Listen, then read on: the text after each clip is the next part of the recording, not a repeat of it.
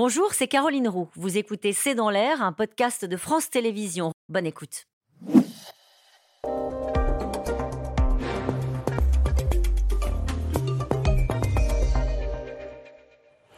Bonsoir à toutes et à tous, c'est dans l'air l'invité. Je reçois aujourd'hui le député européen et président de la Commission de l'environnement au Parlement européen, Pascal Canfin. Bonsoir. Bonsoir. Merci d'avoir accepté notre invitation. Une centaine de chefs d'État sont réunis aujourd'hui à Sharm el-Sheikh, c'est en Égypte, pour la COP27.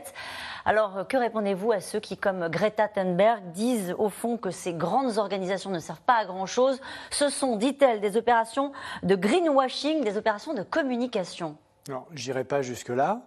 En revanche, je ne vous cache pas que je suis inquiet sur cette COP-là en particulier, parce que le risque, c'est que le climat soit pris en otage de deux crises. La crise de l'énergie déclenchée par l'invasion de l'Ukraine par la Russie et la crise entre les États-Unis et la Chine. Et sans accord entre les États-Unis et la Chine, la probabilité qu'il y ait un accord international qui fasse avancer la cause climatique de manière significative, malheureusement, est très faible. Vous êtes en train de nous expliquer que ce n'est pas là-bas que ça va se passer. Ce n'est pas forcément à Sharm el-Sheikh, c'est peut-être à la prochaine réunion du G20, notamment à Bali, où les États-Unis et les Chinois vont peut-être se parler, y compris de ces sujets-là? Alors non, ce que je suis en train de vous dire, c'est que ce qui relève de la négociation internationale est un peu en panne à cause des deux crises que je viens d'évoquer. En revanche, ce qu'il faut regarder, c'est ce qui ne fait pas l'objet de négociations internationales onusiennes, mais l'action concrète des gouvernements. Par exemple, aux États-Unis et puis en Europe. Aux États-Unis, il y a aujourd'hui, grâce à l'administration Biden, un plan massif, totalement inédit, d'investissement dans les technologies vertes. Et en Europe, on fait ce qu'on appelle le Green Deal, le pacte vert européen, avec des mesures très fortes, par exemple la fin des voitures thermiques dans moins de 13 ans. Donc ça, ce sont des décisions concrètes qui ne sont pas négociées. Mais ça, ça se passe dans les États, ça ne se passe pas là-bas. C'est exactement ça, qui ne sont pas négociées à l'ONU, mais qui permettent d'accélérer, pour de vrai, la lutte contre le dérèglement climatique. Le problème, qu'est-ce qu'on fait si lui ne vient pas? Lui, c'est Xi Jinping.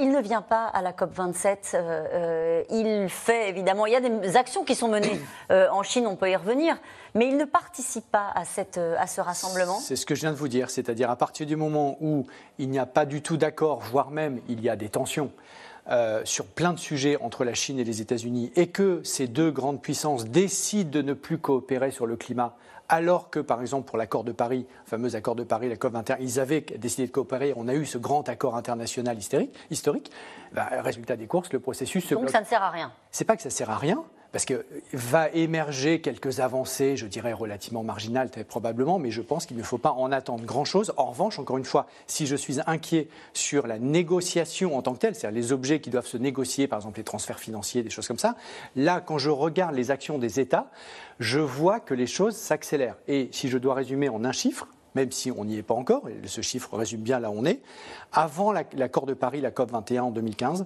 nous étions sur une trajectoire de réchauffement climatique de 3,5 degrés, le chaos climatique. Aujourd'hui, selon l'ONU elle-même, si les États font ce qu'ils ont dit qu'ils feraient, j'insiste, si les États font ce qu'ils ont dit qu'ils feraient, alors nous sommes à 2,4 degrés de réchauffement climatique. On est passé de 3,5 à 2,4. L'accord de Paris, c'est quoi? C'est entre 1,5 et 2 degrés. Donc on voit bien qu'on a fait en gros la moitié du chemin dans la bonne direction. Il faut qu'on réussisse à faire l'autre moitié. C'est pour bien ça, on a besoin de mesures fortes. Quand on dit « on » et qu'on parle du climat, on parle de l'ensemble de la planète. Je vous parlais de la Chine. L'évolution des émissions de CO2, on a le chiffre qui vient de passer rapidement. La Chine, c'est plus 32%. La France, c'est plus 16,15%. Dans ces conditions-là, si on n'avance pas tous au même... Nous, nos émissions de CO2, elles baissent. Depuis plus de 20 ans, elles baissent année après année. On voit le chiffre qui est là, l'évolution des émissions de CO2 entre 2015 et 2020. Oui, alors, sincèrement, les émissions françaises baissent, je ne sais pas d'où vient ce chiffre, elles baissent année après année, comme toutes les émissions européennes. En revanche, les émissions chinoises continuent d'augmenter. Donc c'est pour ça qu'il faut faire deux choses. Un, il faut faire chez nous le job, parce que si on ne le fait pas chez nous, quelle crédibilité, quelle légitimité avons-nous à demander à des pays qui sont la plupart du temps plus pauvres que nous de le faire? Mais ça ne suffit pas. C'est pour ça qu'il faut aussi une action internationale. C'est par exemple pour ça que dans le cadre des négociations européennes, on fait la taxe carbone aux frontières pour faire en sorte que les produits chinois, mais pas seulement chinois, quand ils viennent chez nous, ils payent ils payent le prix du carbone que nous, nous payons pour éviter un dumping précisément climatique de la part de la Chine. Donc vous nous expliquez quoi en fait vis-à-vis de la Chine? Qu'on n'a pas tellement le choix et qu'à nous d'être exemplaires, et puis s'ils suivent, c'est tant mieux. J'essaie juste de comprendre, parce qu'il y a des gens qui vous regardent ce soir et qui se disent, au fond on nous demande à nous systématiquement de faire les efforts, et vous avez raison d'en parler, les décisions prises au niveau européen sont extrêmement ambitieuses pour réduire nos émissions. On nous demande à nous de faire les efforts, d'autres ne les font pas. Oui. Qu'est-ce qu'on leur dit? Deux choses. La première, c'est que, comme je viens de le dire, si nous, qui sommes parmi les plus riches au monde avec les États-Unis, oui, on ne le fait pas, quelle légitimité a-t-on à le demander à d'autres qui sont moins riches de le faire? Premier élément. Deuxième élément, quel est le continent qui est le plus riche en capital humain, en ressources humaines, en brevets, en technologie, en savoir, et le continent le plus faible, le plus pauvre en ressources naturelles? L'Europe. Donc c'est notre intérêt, c'est non seulement conforme à nos valeurs, mais c'est aussi conforme à notre intérêt d'aller dans cette économie plus verte. Alors il y a des jeunes qui ont décidé de passer à la vitesse supérieure et qui d'une certaine manière se radicalisent face à des actions qu'on peut voir, que vous avez forcément vues en images, hein, c'est dans les musées qu'ils s'en prennent à des œuvres d'art protégées en disant au fond ce sont des endroits qui sont sanctuarisés, les musées, et on ne fait pas suffisamment pour la planète, donc c'est une façon de provoquer les opinions publiques. Est-ce qu'à votre avis, c'est comme ça qu'on fait bouger les mentalités? Ou est-ce que c'est comme ça qu'on braque l'ensemble de la population? C'est la question. D'un point de vue médiatique, ça permet de faire passer des messages et ça permet de renforcer l'alerte, comme Greta Thunberg. Très bien. La question est, est-ce que ça emmène la société ou est-ce que ça la polarise et ça la braque? Et finalement, au lieu d'être productif, positif, ça devient contre-productif. Moi, j'ai cette peur-là. Personnellement, je partage ce qu'on appelle l'éco-anxiété. Je partage l'angoisse. C'est ce qui me fait lever le matin et agir tous les jours au Parlement européen et en Europe à l'échelle du continent, parce que si je ne partageais pas cette angoisse, je ne ferais pas ça, je ferais autre chose. Donc je partage cette angoisse. Maintenant, ma responsabilité, c'est de trouver des solutions. Pas simplement de sonner l'alerte, mais de trouver des solutions. Yannick Jadot dit, au fond, c'est de la désobéissance civile, mais quand ça sert des valeurs qui sont justes, il faut les soutenir. Mais, vous savez, il y a des ONG ou des collectifs, des mouvements qui vont interrompre la circulation sur une autoroute. Oui. Bon. Demandez aux Français qui se voient bloqués pendant 3 quarts d'heure sur une autoroute, qui est en retard au travail, etc., ou pour aller chercher ses enfants à l'école, s'ils trouvent que ça fait avancer la cause du climat, que ça retombe sur lui, ce type d'action. Moi, je ne crois pas. Mais alors, qu'est-ce que vous dites à cette jeunesse, alors, pour le coup ? Je crois qu'il faut plutôt emmener les gens vers du positif, vers des solutions. Par exemple, en France, le leasing, c'est-à-dire la possibilité d'avoir pour 100 € par mois une voiture électrique, sans capital d'apport. Par exemple, le fait d'avoir des aides publiques massives pour isoler son logement, etc., etc. Donc, des solutions concrètes, abordables, justes. Ça fait changer la chose. Mais il y a des gens qui vous regardent aussi, qui sont peut-être d'une autre génération, qui sont peut-être plus jeunes et qui se disent la France a été sanctionnée 2 fois pour une action climatique, ça ne va pas assez vite, c'est notre avenir qui se joue. Si vous voulez que je vous le dise, ça ne va pas assez vite. Et vous avez interrogé récemment le président de la République, il vous l'a dit aussi, nous n'allons pas encore assez vite. Un chiffre résume la situation où nous sommes.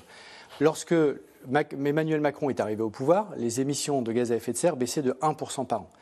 En 2022, elles baissaient de 2% par an. Ça a donc doublé. Ce qu'il faut faire maintenant, c'est de les baisser de 4% par an. Donc redoubler.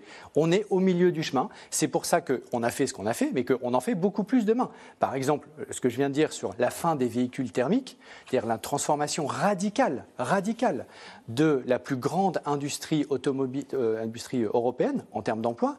Ça n'avait pas été fait dans le passé, ça va être fait demain. Et donc ça va contribuer, des exemples parmi bien d'autres, à accélérer la transition. On peut choisir chacun ses exemples. On peut aussi choisir des exemples de l'Europe qui rouvre des centrales à charbon, qui subventionne, comme c'est le cas aujourd'hui encore, des gens qui vont acheter du fioul parce qu'il faut les aider à faire le plein de leur cuve de fioul parce que les tarifs ont explosé. Prenons le fioul, que c'est un bon exemple. Ouais. Aujourd'hui, en ce moment même, on fait 2 choses qui répondent à la fois à l'enjeu de long terme et l'enjeu de court terme. L'enjeu de long terme, c'est que depuis là, le 1er septembre, je crois, on ne peut plus acheter sur le marché en France une nouvelle cuve à fioul ou à charbon. C'est interdit. Ça, c'est nouveau. Et en même temps, dans l'urgence, quand on voit des familles qui sont dans la précarité énergétique, on va les aider. C'est normal. Je pense qu'honnêtement, vous seriez à notre place, vous feriez la même chose. Et donc, on fait les deux. On dit à court terme, il y a l'urgence. c'est comme ça, on n'a pas le choix, il faut aider, mais on prépare l'avenir. Et donc, on finance massivement, par exemple, des pompes à chaleur qui sont zéro carbone et on interdit les nouvelles pompes fuel et charbon. Je pense que c'est le bon dosage. Il ne faut pas qu'il y ait de brutalité dans les mesures telles qu'elles sont prises. Exactement. Mon credo, en quelque sorte, c'est transformer en profondeur sans fracturer. Parce qu'une fois que vous avez fracturé la société, tout est perdu. Merci beaucoup Pascal Canfin d'avoir été notre invité. On se retrouve dans un instant avec les experts de Ciel en l'air pour évoquer un retour d'ailleurs qui n'est peut-être pas forcément une bonne nouvelle pour ceux qui luttent contre le réchauffement climatique, le retour de Donald Trump. À tout de suite. C'était C'est dans l'air, un podcast de France Télévisions. Alors s'il vous a plu, n'hésitez pas à vous abonner. Vous pouvez également retrouver les replays de C'est dans l'air en vidéo sur france.tv.